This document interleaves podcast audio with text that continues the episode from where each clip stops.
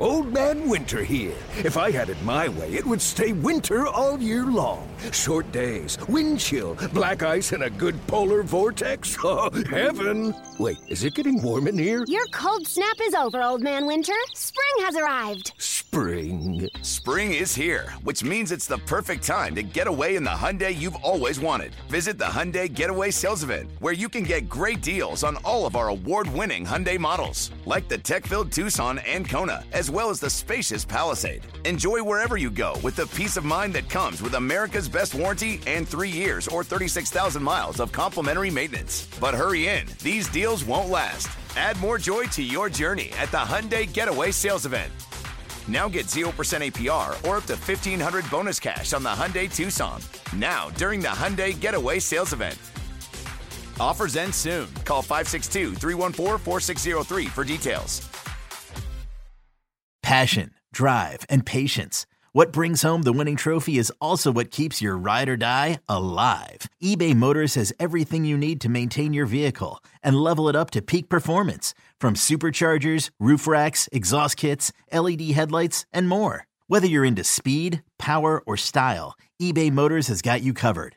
With over 122 million parts for your number one ride or die, you'll always find exactly what you're looking for. And with eBay Guaranteed Fit, your part is guaranteed to fit your ride every time or your money back. Because with eBay Motors, you're burning rubber, not cash. With all the parts you need at the prices you want, it's easy to turn your car into the MVP and bring home that win. Keep your ride or die alive at ebaymotors.com. Eligible items only. Exclusions apply. Welcome into the High Hopes podcast. I'm your host, Jack Fritz, waiting for James Seltzer to get out of his important meeting here at the WIP studios. But on the line, we are so very happy to be joined by the Athletics, Eno Sarris, who is just one of the best baseball people in the business. Uh, Eno, how are you today? And thanks again for coming on.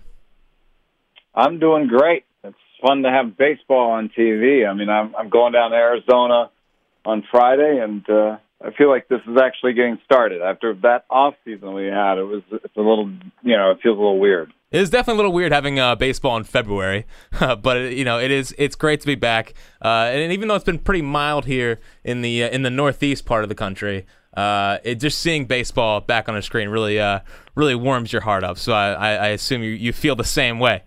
So so you know you you wrote a great article the other day on the Athletic about about Nick Pivetta, and Nick Pivetta here is a guy that people don't really know what to make of Nick Pivetta. They think he's a uh, a possible Archie Bradley type guy, first out of the bullpen. that can go multiple innings, but you kind of laid out that there is a there is a chance for him to be a pretty decent starting pitcher in this league. Just kind of maybe recap that article and let us know what, what you're thinking about Nick Pivetta. You know, he had a little bit of prospect pedigree coming up, and I think a lot of times the the the pitcher that struggles in his initial attempt at the league is maybe the the player that we turn on the most. uh, you know, I think we will give a hitter a chance or two, uh, but a pitcher will just say, "Oh, you know, he was beaten up on minor leaguers or or whatever." And I think um, in in the way that Nick Pivetta came up and just blew up, uh, I think uh, made it easy to say, "Oh, well, he's got no command," and uh, stuff's not good enough to overcome that. And yeah, I think a lot of people were out on him. But I just wanted to kind of refocus and be like, how good is this stuff? And did we see any adjustments late last year because the last two starts are pretty good? Do we see anything that we can believe in? And uh, for me, I I see something. I mean, he improved that curveball. Uh, the four seamer already has, you know, plus ride and velocity. Uh, so if he adds that curveball to what I think is a is a plus slider, then I think the fact that the changeup is no good and may never be good um, is not as big of a problem.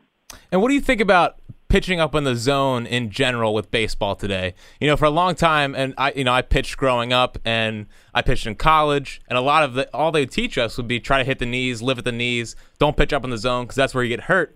But it feels like that is that is changing in baseball. Verlander pretty much changed his whole career by learning how to pitch up in the zone. And if you've looked at the Phillies so far this spring training, Eichhoff's been trying to pitch up in the zone. It really seems like a, a organizational switch that that and really just the baseball switch in general. Pitching up in the zone is now is now in. there there are a few ways to get you know the good launch angle uh, that that leads to the good outcomes, and one of them is to tailor your swing to the kind of low and away pitch. So there was there there are a, a group of hitters that are tailoring their switch their, their pitch to that kind of the Leo Mazzone low and away uh, special, and uh, that means that in a way you're you're you're creating angles that are that are, are launching the ball and you're doing it from down low. Some might call it golfing or whatever, but you know that's what you're trying to do. You're trying to lift the low ball, and those types of swings are susceptible to the high pitch because, as Brandon Moss told me, who has one of these uh, these swings, he just couldn't get his barrel straight, and he couldn't get his barrel straight when it was up that high, and he couldn't he couldn't make good contact uh, high in the zone. There are other pitch. There are other hitters like uh, Carlos Correa and uh, even Josh Donaldson, who people think are part of the launch angle revolution that are actually high ball hitters. So, you know, th- that's a way to get launch angle and exit velocity on a pitch too, is to just, you know, take, it's kind of the old school approach. Adrian Beltre does this. Just hit the high ball hard and it'll go out.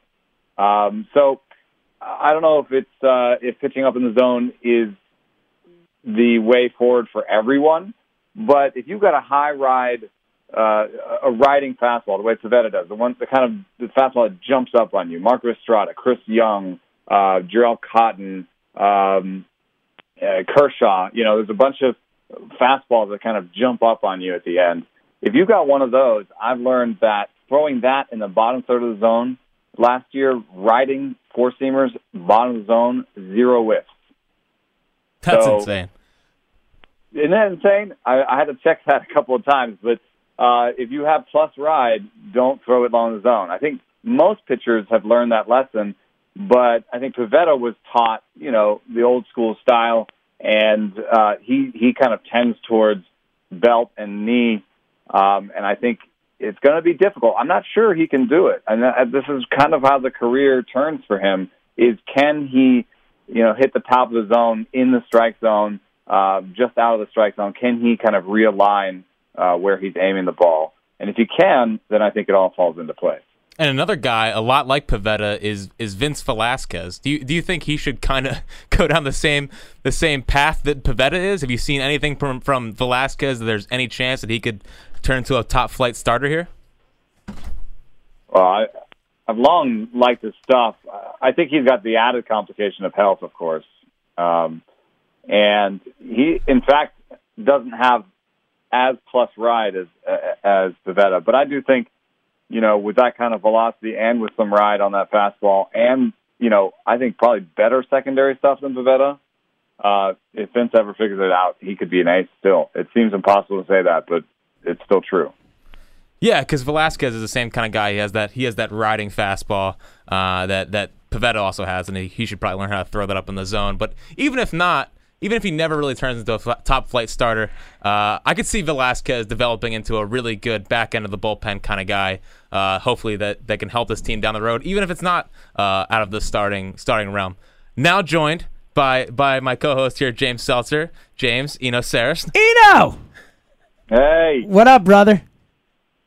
Hey. Is it all right if I just? meeting? Yeah, well, th- I am too. I'll be blatantly honest. There, I desperately wanted to be here and said, "Is it all right if I just ask questions about the band Phish and we don't talk baseball at all? Is that cool?" I was a big, big, big fan back in the day. I, I still go. I think I'm going to go to one in San Francisco, but uh, I I used to, you know, travel around a little bit. Me too, Eno. We, uh, we we got some things in common there. We like beer and we like Phish. This is a good thing.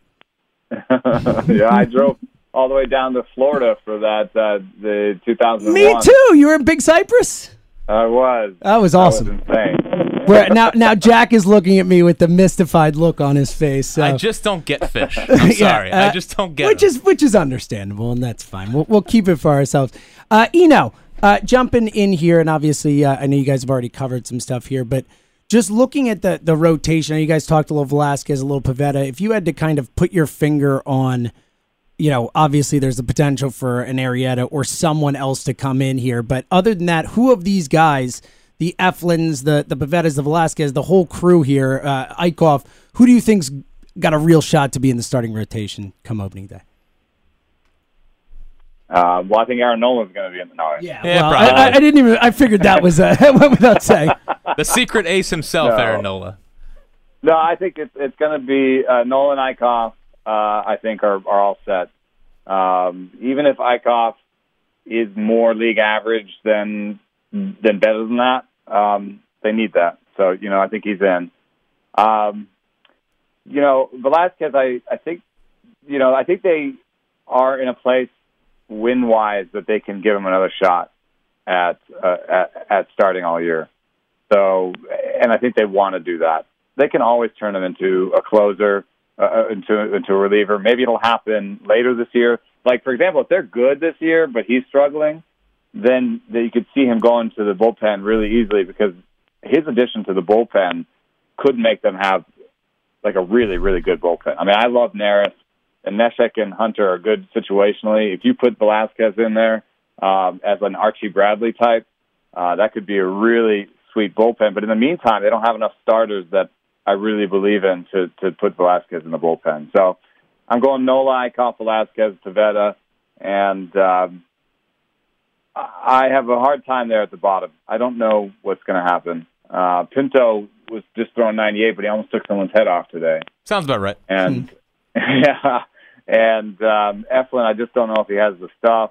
Morgan was better in the pen, as everybody is. Um, Lively has some good deception. Uh, Leiter has better command. I think it might end up being Leiter. Oh, But God. I, I, Please no. I just, I just don't know. I just don't know that I see. Like, I think putting Arrieta on this team would be huge.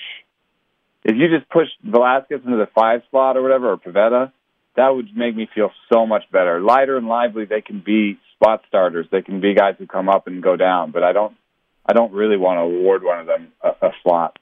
And like, what are what are your projection projections for Arrieta? Because everyone knows he's kind of on the downswing of his career. But do you think there's still something salvageable there?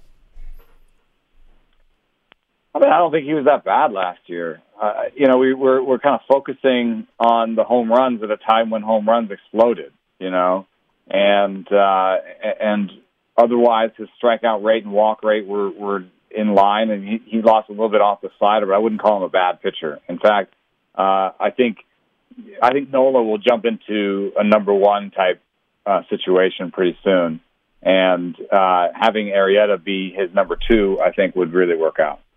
All right, let's say that Arrieta doesn't work out. Are, are there any other names? I know Alex Cobb's a name that's been thrown around. There's Lance Lynn. There are a few of those names out there.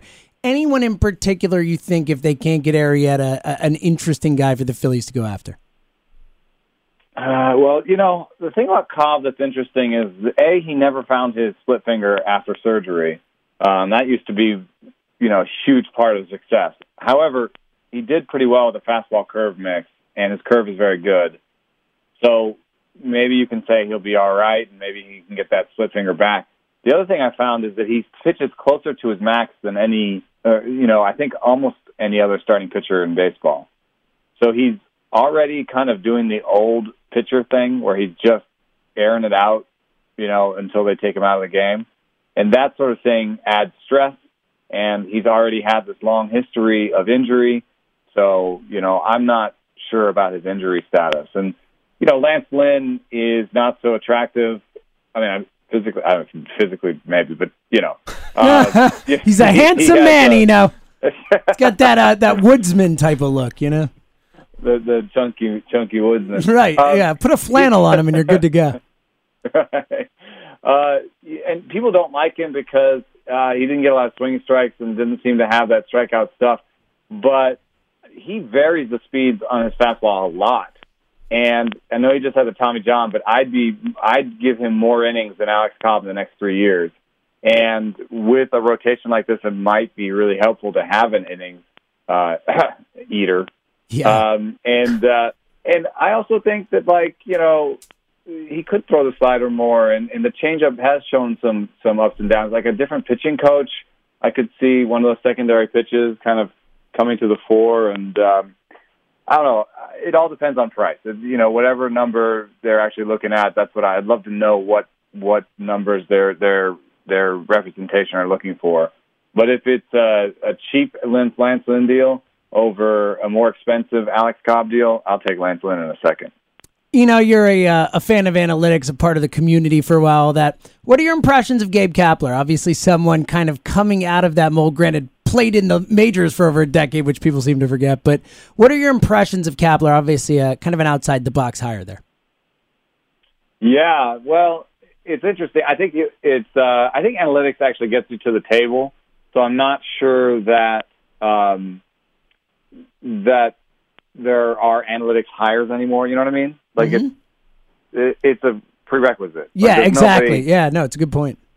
I mean, I know that the Tigers hired Gardenhire, but you know, he's. Uh, I don't think the Tigers are going to be good. So I, I kind of feel like he, I feel like they hired him to fire him. If you know what I'm saying. Sure. So um, I think that you know, in a young and up and coming team that's trying to to buy to get a good manager that they believe in, uh, analytics gets you to the table. And there's no way you know Dave Roberts gets that job without being friendly to analytics. Sure. So, so I tend to think of the manager as kind of a personality, uh, a, a leading personality, and a people manager.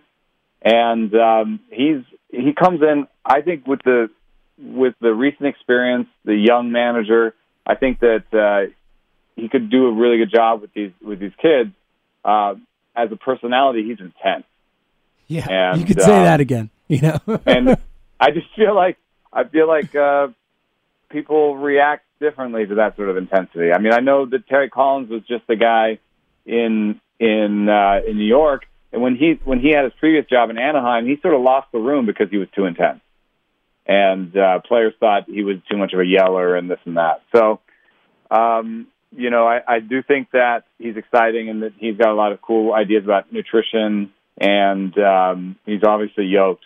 But uh, Just a bit. you know, in terms of how his personality uh, rubs the room, we'll see. I mean, there's there's you know there's archetypes. There's like the, the kind of the Dusty Baker uh, archetype, and then there's a little bit more of the Terry Collins, Kirk Gibson archetype. You know, there's the yellers, the the strict the strict managers, and there's the player managers, and I tend to think that that matters a little bit more. Is that there's a certain right mix for for your players. Maybe young players need to have a guy who's going to be intense. I mean, that's maybe they need that sort of uh, professionalism, and you know, maybe a veteran squad, you know, can can have a players manager in there. Yeah, I don't think the I don't think the 2011 Phillies would have taken very kindly to, to Gabe Kapler. well, what ways. we saw firsthand. I mean, we went from Larry Bowa to Charlie Manuel. I mean, that was the difference there. That type of thing. I, I think that's a great point there in terms of uh, you know Joe Torre failed one place, goes right set of guys, right spot, and he's a Hall of Famer. yeah, so you're gonna be buying Yeah. a, a Be Bold shirt anytime soon for for Gabe? Hey, you know, one more, one more for me. Um, you, yeah, I just had a piece about win projections. Uh, I know you've talked a lot about that. Can you talk a little bit about where the Phillies are at and kind of what you're expecting? Yeah, I was uh, surprised to find that uh, the the error bars, the the noise in win projections are, is is fairly hefty. Yeah, And um, we were actually looking at the numbers a little bit wrong when we when we reran them. We found that standard deviation was nine wins, which means uh, just to kind of try and put it in an easy way, that means that 95% of teams will fall between uh, 18 wins above and below their win projection. So for a team that's projected like the Mets to go 500, they could literally win 99 or lose or, or lose 99. sounds kind of silly. And right, it's like how much are we? Of course, you know, uh, two thirds of teams fall within one. So um, it's better. It's probably better to say that uh, they give you a sort of general sense of the quality of the team. Uh, but w- if you're saying the Phillies are projected for 74 wins right now, uh, they could easily win 83. That's within the two thirds uh, boundary. And if they're on pace to win 83, maybe they acquire somebody in the middle of the season because, or maybe they go, they, they can still add, you know, a pitcher like we're talking about. Um, you know, they could, they could, I think I see them as closer to 500 than maybe projections do and maybe most people do. And they also were the youngest team in baseball last year. Um, so in that sense, they are going to grow together. They're going to get closer to their peak, and they're in a good spot. I like them as much as anybody. I know that people put them up against the Braves, but the Phillies have more young talent that's in the big leagues that's already hit. You know what I mean? That's already that's already done something. Then uh, and they're not depending as much like the Braves are on players that have never played in the big leagues. So Yeah, what are your thoughts on on the, the, the young core the Phillies have? The Hoskins, Kingery, Crawford, Herrera, Alfaro. I guess Franco. You got to put him in there. Um, well, yeah, I know, I know. He's he's a bit shaky. But in in general, what are your thoughts on that core going forward? Do you think it's a, it's, it's building something special here? Do you think they're just a, a an average-ish core that could, has a bunch of good players but really not a star player? What are your, what are your general thoughts on on the young core that's that's building here? I like it. I like it a lot. I think uh, J.P. Crawford's going to be better than his projections. Um, he's going to like the the major league ball compared to the minor league ball, um, and I think he's going to show power and speed. Uh, I still believe in Maikel Franco. He hits the ball hard. Nobody. Um, he's among the best five in improving his launch angle in the second half last year. If he can just hit it a little bit more in the air, he could have a, a huge breakout season. Carlos Santana to me is a great signing. Uh, I know people uh, talk about Cesar Hernandez's um, brain or you know his his uh, you know his baseball acumen or whatever. Baseball IQ, I Um, guess. Yeah. Yeah, they, they say he runs into outs and stuff, but how better to get better than that than play a lot of baseball? You know, like I, I, I don't see it as being uh, keeping him from being at least a league average guy for a while. Hoskins to me is a, is your is your free hitter. Um, you know where he can play the outfield for a little bit. We'll see how that goes. Um, and uh, Odubel kind of strikes me as Cesar Hernandez, where you, you see him run around the ball a lot. Um, but uh, you know he hasn't been playing center field for all that long. So um, yeah, I, I like this core. I, I, I think there's a there's even um, like a little bit of surplus possibly on the infield with Kingery, and if that's true, then they have a they have maybe somebody they can trade for pitching. Um, they're going to have they have a lot of money coming, so or they have a lot of money to spend at some point, so they can they can buy pitching. Uh, I, I like this. This squad, I think, can can win it all at some point if if they make the right moves going forward. Uh-oh. That was That's what I'm talking about so, right there. So are you saying the Phillies are a sleeping giant, like we've been saying around here? I I don't I don't see the problem at all. I don't see the problem at all. I mean, I know why people are down on Franco, but the worst case scenario, the worst case scenario for guys like Franco, Hernandez, and Odubel are league average players. Now you got a league average center fielder, league average third baseman, league average center second baseman, a possible star in left, a possible star at short. Yeah, I'm I'm good with that. What do you think about batting Carlos Santana in the two hole? Do you think that's the best uh, the best place for him to be? I mean, you definitely want your best hitters near the top of the lineup. Um, you know, I don't. I think Crawford can can live there because of his OBP, and uh, he looks more stereotypical. Herrera kind of goes in and out with the walks, right? Um, he kind of has periods where he's always walking, and then periods where he doesn't walk at all. Uh, that to me, I might want lower in the order. I don't think that I necessarily need him at the top. So my ideal order, saying that Crawford hits the way I think he can hit, would probably be Crawford, Santana, Hoskins. You know, I know Yeah. I am. I know Jack is. I know the vast majority of our audience, big beer drinkers. Give us a beer recommendation right now, because if anyone fo- and following on Twitter, if anyone follows Eno on Twitter, they know that he is a man who knows his brews. Yeah, but uh, your area is uh, a little bit hard for me. I, I, I have some trading partners in in New York and uh, and down in uh, North Carolina, and uh, I don't. Uh, I need some. I need somebody to trade with me. You know, send me some tired hands. Oh, that's my wheelhouse right there. Yeah, send me some Pizza Boy. I need some of Yeah, that. Pete, we can make that happen. But uh, you know, in terms of like nationally available, I just had um, some jam bands from uh, Look at that. That's uh, how you, that's how you do it, Eno. Right there. That's good work. tie it back all together. Uh, it's a jam band from Boulevard, and it's really sweet. My wife was like, "Ah, soda," but uh, I liked it. Um, and then another one that's everywhere that I it's like always my recommendation, especially as the weather warms. I love uh, Firestone Walker's uh, Easy Jack. It's just um, it's like a four and a half percent beer, super easy. You can crush a bunch of them. It's a, Smells sesh- a session beer right there, baby. Yeah, exactly. And that's uh, that's always it's always in my in my fridge during the summer. Well, you're you're a big. I saw, I saw you tweeting about the New England IPAs recently, and I'm on a huge New England IPA kick. Uh, you got any, any specific New England IPA recommendations for us? Well, those are tough because you know a lot of times you have to stand in line for those, and they're they're hard they're to so find. good. I mean, yeah, they're so good. Obviously, Treehouse and, and Trillium led the way. Um, I had some really good ones from Other Half um, while I was the Other Half, and, and Grimm have some good ones while I was in um, in New York. Um, but um, you know, now they're starting to creep onto the you know you know nationally available scene. There's a couple. McKellar's trying to make one. Uh, Sierra Nevada has a thing called Hazy Little Thing. You're going to start seeing it from the national breweries, and um, the McKellar ones I think are pretty good. Uh, if you ever see McKellar, you know, uh, cloudy, it, it, they say New England IPAs, and they just have a different name every every week. Um, so if you if you see a McKellar New England IPA, give it a try. I've I've been happy with about eight out of ten of the ones I've had. That's what I'm talking about right there. You know, that, that's good knowledge out of you. This baseball talk was fun, but let's talk some beer. Yeah, that's what really matters. I mean, come on, right?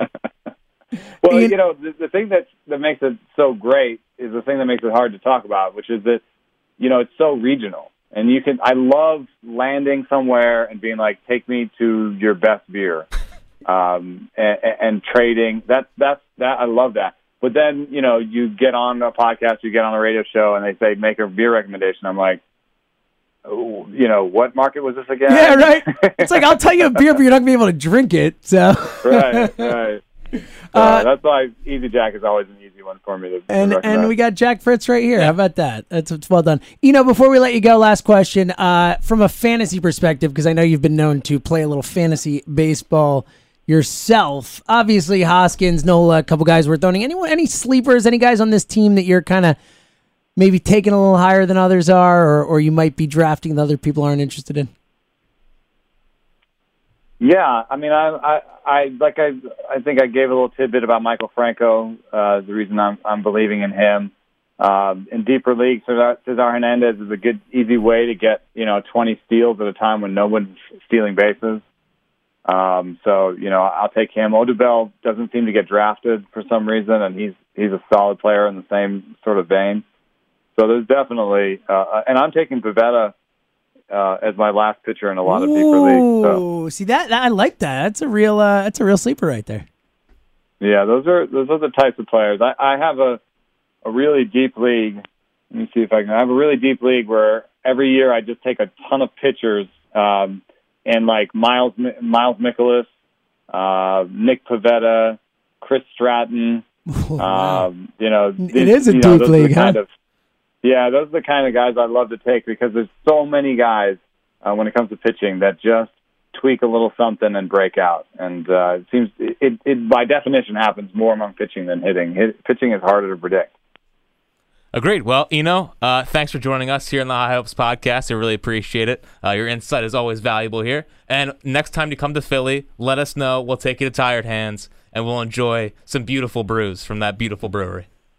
Yes, must have. Yes, and if if you're not subscribed to the Athletic, folks, you're doing it wrong. Their You're ML doing their- you're doing life wrong. Their all right? MLB coverage is unbelievable. It's a, it's like it's the 1927 Yankees of of baseball coverage. All right, it's the murderers row. That's how good it is, and and Eno is a huge part of it. Well, thanks for having me on. All right, thanks, Eno. Hey Flyers fans, it's Al Morgana here. I want to tell you about my new Flyers podcast, South Philly Sauce, along with Ashlyn Sullivan.